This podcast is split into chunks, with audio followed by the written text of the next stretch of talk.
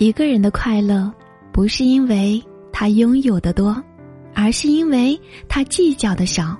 多是一种负担，是另一种失去。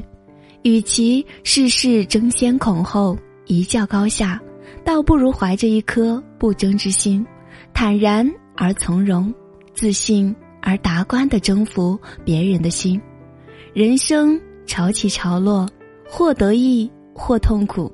计较的少，不为琐事忧，才能够活得自在和顺遂。